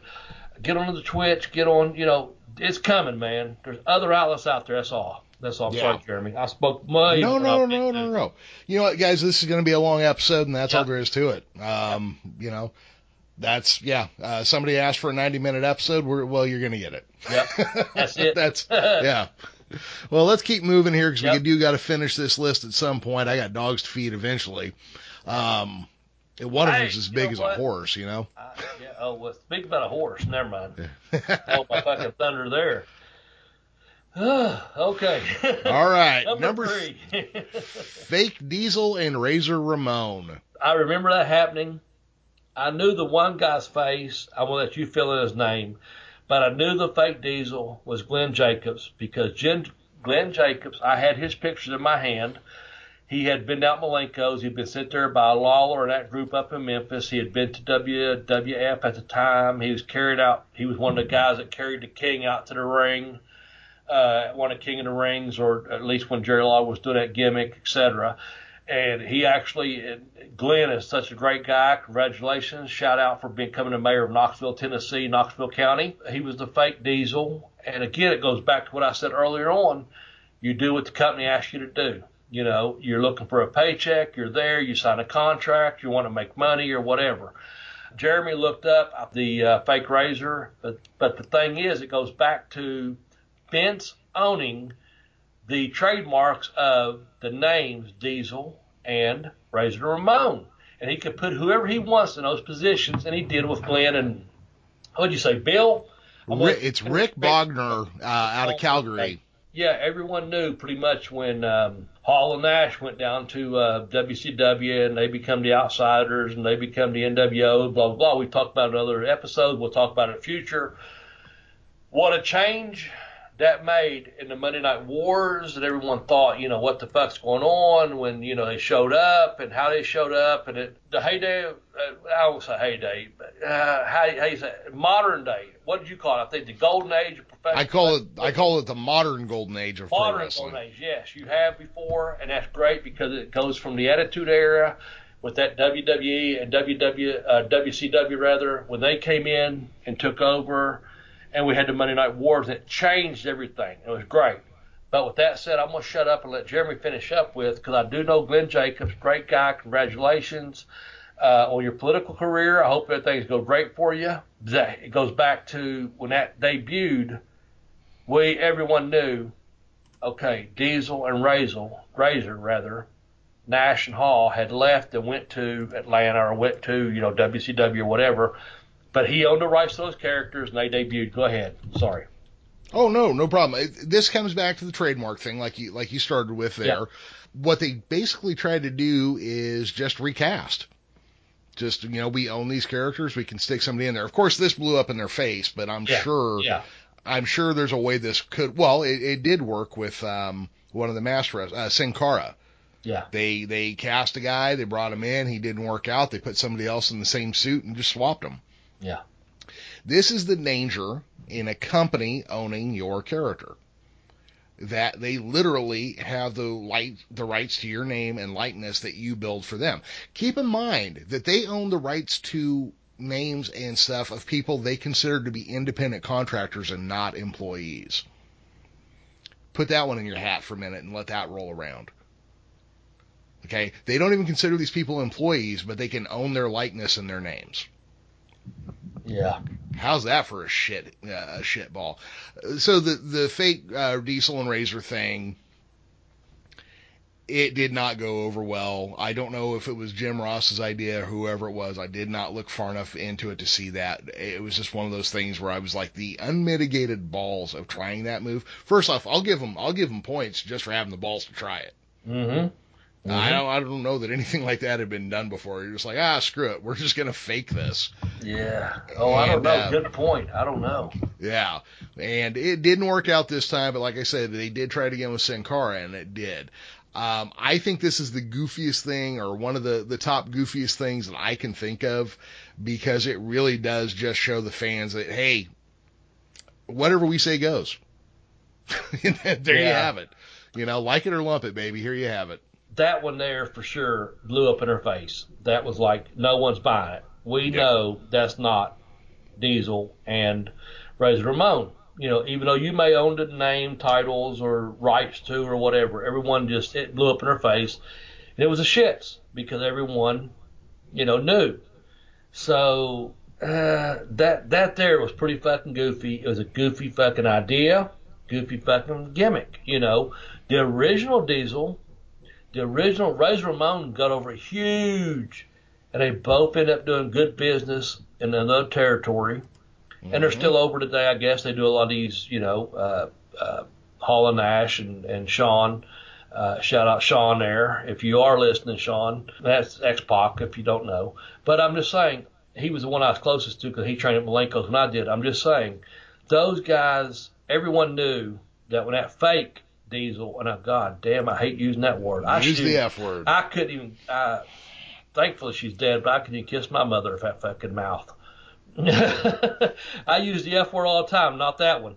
But when that Diesel and Razor Ramon come out, everyone knew, and it, it did blow up in her face, so to say. So, that one goes there. I, I feel totally comfortable having that in the top three. So Yeah. let's move on to the, yep. to number two. And just to prove that we don't just shit on WWE around here, even accidentally. Yeah, because there's a couple three that was uh, either AWA, NWA. There was two. or Yeah, three. yeah. So you know, we're not trying to fuck with you, WWE. Vince, if you are listening, I don't know about Jeremy, but I'll prick my finger. I'll sign my fucking contract in blood. Send me a fucking paycheck. what do you want me doing? Well, you got a job for us, Jeremy? Can you get us in WWE? I don't know. I'll prick my Oh. finger and sign it in blood. Will you? Because I will. oh yeah, I will. I look, I've I've done all sorts of stupid things for money. Yeah. Yeah. If you use all right. extra money, yes. Yeah. So I'll, not, I'll, how about this segue? If not, because Vince probably isn't listening, don't know who Jeremy is, doesn't know who I am. Why don't you go buy Pin Me, Pay Me by Bobby Blaze? Why don't you go buy I Kicked Out on Two, The Educational Wrestler? While we're thinking about it, why don't you donate to the fucking GoFundMe that Jeremy, that I called out to set up for Jeremy to help off cost offset our cost of the hosting fees. Jeremy, plug those tiny URLs. I know you didn't expect that from me, but god damn it, we got to get it in during this segment, so we better get it in now. And Yep. that's this: buy my fucking books, download them. If you don't download them, that's fine. it's better if you buy them off Amazon using the tiny URLs Jeremy's about to give you, so he gets some kickback as well. And if not, please, if you're new to the program, listen, like, share, learn, love, subscribe, tweet, whatever the fuck you got to do, and donate to the GoFundMe to help offset our cost of the hosting fees. Yeah, so the tiny URL, tinyurl.com slash blazebook1 will get you to pin me, pay me. tinyurl.com slash blazebook2 will get you to I Kicked Out on 2, the education of a wrestler, right there on Amazon. Uh, it is an affiliate link, so Bobby gets a, a share for selling a book, and I get a tiny percentage for sending you that direction. We do appreciate it when you buy from us. If you like Bobby's wrestling stories, this is a great place to get more of them. Bobby, that being said, we got two more spots to hit, and then we got to get Yep. out of town, man. Yeah, we do, man. Yeah. Uh, okay, with that said, number two, Shockmaster. Shockmaster. Holy cow. Shockmaster. you can't have a list of worst or goofiest in pro wrestling without talking about the Shockmaster. Yep. And Fred, Um, if you do listen, or it does go back to Fred, tell Fred I said, hey, thanks for following me on Twitter. Thanks for following me on Instagram. I love Fred. Good dude. And he was an old Malenko guy. He was there before myself. And you could talk about his gimmicks other, excuse me, other than Shockmaster. But Shockmaster, you know, you make that debut on national fucking, probably international TV, I guess, at that point look what fucking happens. There's, we got this great idea for you. He had been in WWE as someone else, WWF, whatever. And Jeremy, just take over. Otherwise, I'll Well- too long. There, there's a whole lot of badness involved here. His mask was a stormtrooper mask that had been glittered. They put him in a big shag rug, Frank, uh, shag rug Frankenstein's monster vest. And then Ole decided he was going to sit behind the curtain all Wizard of Oz style and, and do the guy's lines. And then when they framed the wall he was supposed to explode through, they left a two by four right mm-hmm. at ankle height or mid shin height. So that way Yep. he just went down. And if you ever watch this clip, you can actually hear British Bulldog saying, he fell right on his bloody arse, didn't he? Here's the thing, Fred, like you're saying, you know, you got to do your job. It's live. You got to roll. Fred, Fred grabs the mask off the ground, puts it on, and just tries to keep going right through it. And there is no recovering this bit. There is just no way to save it. No. And if I'm in that situation, I do the same thing. I grab it, try to gather my shit together, and just try to keep on going forward because you know you done fucked up. By by by no admission of your own, you have because you probably could not see down, and then whoever left the two by four there is probably responsible. They didn't cut that part out of the frame. But but man, you just taking a bump and on your debut. How embarrassing! But Fred's recovered. Old tugboat, you know, he's recovered. He's doing quite well. And, uh, and I've always liked him before, during, and, and after the fact, the Shockmaster. But my goodness, I can't imagine. Uh, he jokes about it now. I guess he sells gimmicks at his gimmick table when he does the appearances at Comic Cons, etc. Whether it be Tugboat and um, uh, Typhoon, I think, and then also as Shockmaster, depending who you want. But uh, you know, he has the mask there, etc. Um, man, that's hard to recover from psychology. I'm thinking, holy fuck, Oh, yeah. man, I just fucked up big time. Well, But, you know yeah, what's what's interesting, and you brought him up, your buddy X Pac, Sean Waltman. Yeah, I saw him on an interview or some bit one time talking about this. There was a way to recover this, and his idea, Sean Sean Waltman's idea, was the bad guy should have jumped on him and started stomping the shit out of him.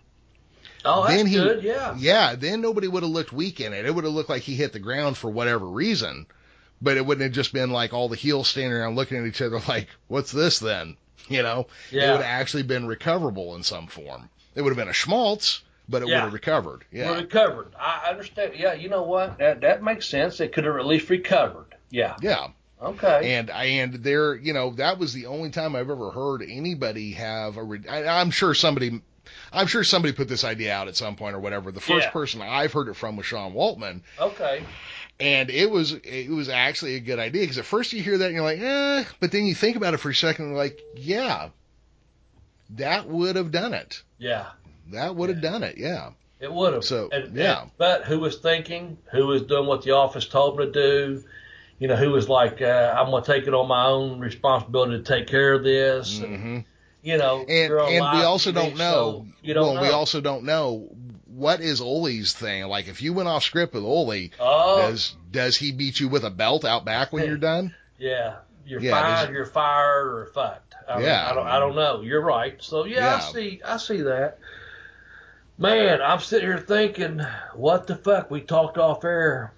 I don't know what the fuck could top that embarrassing moment, an embarrassing Oh, part I've got of one. professional wrestling when you're talking I- about the goofiest fucking gimmicks, gimmicks or spots in professional wrestling. I'm just sitting here going like, man, I know we're kind of tight on time. I know you'll do your best, and I appreciate you taking the time to edit this and, and getting it down to our time limit. People that wanted 90 minutes will probably going to get to 90 minutes, if not just a few minutes more today. I don't know what tops Shockmaster, man. So I'm gonna sit so- here and just listen to what you have to say. So Bobby, there's um here in California and down in Texas, there's a very famous wrestling family called the Guerreros. You maybe you've heard of some of them. Uh, yes, sir, I have. Very Yeah. much. Yes. And Yes. uh, you you know what I Very think would respectable family.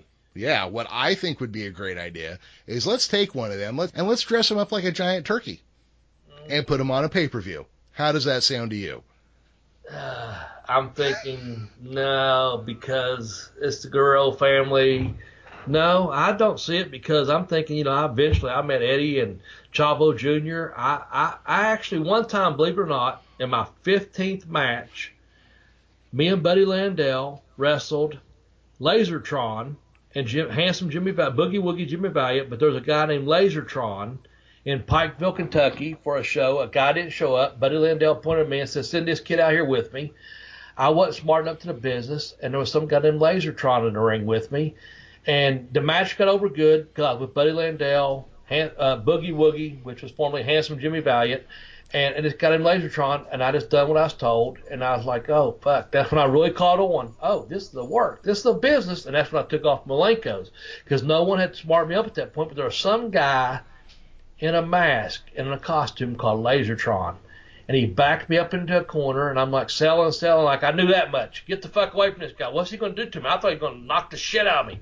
No idea who he is. And he starts spinning his arm around, going zzz, zzz, zzz, zzz. And he pushes and touches me on the stomach. And he pokes me, and I fucking and the place pops.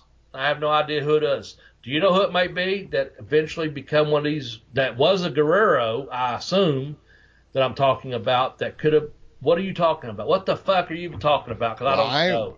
as heel authority figure, I have to override what you're saying. We're gonna dress, uh, we're gonna dress him up as a turkey, and we're gonna call him the gobbledygooker, and we're gonna make a big deal out of it for months, months before we do the pay per view. And the crowd's the crowd's gonna go nuts, Bobby. You'll see that you are wrong when the crowd goes nuts over my wrestling giant turkey. Okay. Let's see what the fuck happens. What the fuck are you even talking about, man? I don't And- even know. I'm sitting here and- going like, what the fuck was that? I watched that. And I'm like, what the fuck? Who the fuck was that? What the fuck just happened? Tell me. And- Fill us in, Jeremy. And the crowd went, "What?" So What? yeah, for way before the what, the crowd went, what? I, I gotta say, it is impressive that that anybody could do those flips and spins in that turkey costume going in and out of the ring. But where did where did this idea come from? If not like peyote or acid or some other mind bending thing, how does this even? How does this even happen? Is there nobody like high enough up and creative to go? You know, it's a terrible idea. Is dressing a guy up like a giant turkey. well, I guess let's backtrack. Sure. not just dressing any guy up, but someone from a famous family up that was already over as himself and as Lasertron to go ahead and do this gimmick and debut on a pay per view, like you said, build him up for what two, three, four weeks, whatever. At that time, probably four weeks when he built the pay per views up. You know, you're talking about a fucking tremendously talented individual, Hector Guerrero, right? Yeah. Oh, it was Hector. I kept thinking it was Manny for some reason. You're right. It was Hector. Hector. fucking Yeah. Guerrero. And I was in Pikeville, Kentucky, and I knew enough to keep my mouth shut. I knew enough to, to listen, and that was about it. Done what I was supposed to do.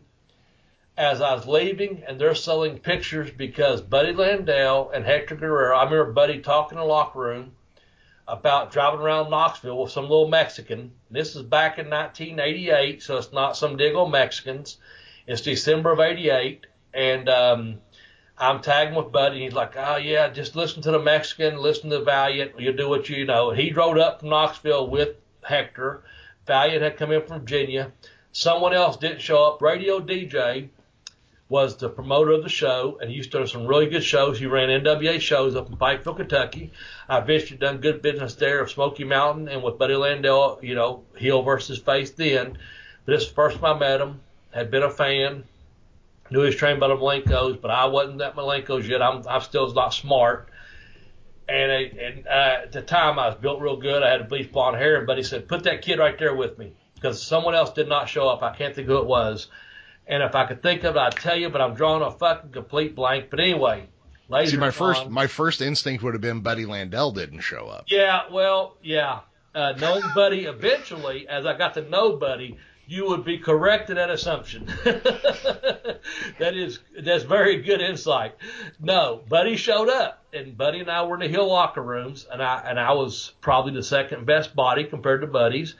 Uh, as Buddy said way back then, I spent hundred dollars a fucking week on my hair, so I probably had the second best hair in the locker room at that time, you know. But I went out and worked under a mask and done this and done that. But I was sitting there, and, and Buddy said, "Put that kid right there with me. We'll go out there." And Buddy had actually went out earlier in the show because another girl didn't show up, and he started running his mouth about broads and this and that. She rolled him up for a one, two, three. So he actually got pinned earlier in the show this was back in the NWA this guy that promoted the shows. And he still went out to main event and brought a fucking no talent like myself at the time with him to wrestle uh, Lasertron, which was Hector Guerrero, which was our number one, the the, the Gobble D Gooker or whatever you fucking called him, on a pay per view a few years later, just four years later. Cause I'm talking 1988, and I think that happened in like not what 1992 maybe. And if I'm not mistaken, someone else debuted on that show after you had Hector Guerrero, one of the most famous fucking families from the most one of the most famous fucking wrestling families of our time, the Guerreros, whether they be in L.A., uh, El Paso, Mexico, uh, Japan, or all over the U.S. You know, you got the you got the Guerrero family. Hector's out there doing this giant turkey, flips, flops, whatever, for three or four weeks, and they debut on a fucking pay per view. Goofiest fucking ever gimmick or spot, and obviously that's a gimmick in professional wrestling. And uh, I'm not going to disagree with you, but just close out here if you will, if you want to. Am I not correct in saying that out of that pay per view, that something good did come out of that other than the goofiness of Hector being that giant fucking turkey, and I maybe probably am saying this wrong, the gobbler, gobbly, D fucking gookler, or what, what, what, what the fuck? Tell us, Jeremy. Finish this. Go- it's the gobbledygooker, and I believe you are referring to Haku replacing Rick Rude on the show because Rick Rude had left for WCW. Or, or Or, it could be the debut of The Undertaker. It's one of the thank two. you, yes. I was in Tampa, Florida, watching it, and there was a guy named Bruce. He wrestled as The Undertaker. He was on his way back to Rhode Island thinking that he may be The Undertaker because they had contacted several people, from my understanding, for that spot. Of course, they already had that spot assigned and picked out. And we were all anticipating the person that had been training at Malenko's as being The Undertaker. And we watched the pay per view. Sean Waltman, myself, and, and Larry Drake, and several other guys, Rico Federico, etc., were all in wrestling school at the time. But we saw the the uh, how do you what was what was it again the the number one gobble gobble de, how do you say it? I gobble God damn Gobble, gobbledygooker. gobbledygooker, whatever. And That's he- close that enough. was Like whatever. And but one of the greatest things that happened out of that is the fucking Undertaker. I guess with every fucking little thing that happens that's goofy, and you call it a goofy gimmick or a goofy spot, and it makes our number one on this week's top ten professional wrestling's goofiest fucking gimmicks and spots of all time. This is the goofiest gimmick of all time. But me being one of the boys with saving grace, Hector probably done it for a fucking paycheck for that three or four weeks of uh, segments and at least a pay per view and getting a paycheck. And then out of that came one of the greatest characters in professional wrestling of all time, The Undertaker. And now I'm going to shut up and you finish this up. All right. Well, everybody, thank you for listening. We hope you enjoyed our top 10 goofiest gimmicks response in pro wrestling. You know, again, go check out Bobby's books on Amazon. You get to them easily by using our tiny URL tinyurl.com, blazebook1, and tinyurl, bla- I'm sorry, tinyurl.com slash blazebook2. I think we have uh, certainly tried to stretch this episode as long as we possibly could. So, Bobby, thank you for joining me. It's been a pleasure as always. My pleasure. Thank you. Yep. And for Bobby Blaze and myself, heel authority figure Jeremy Vilmer, bye bye, everybody.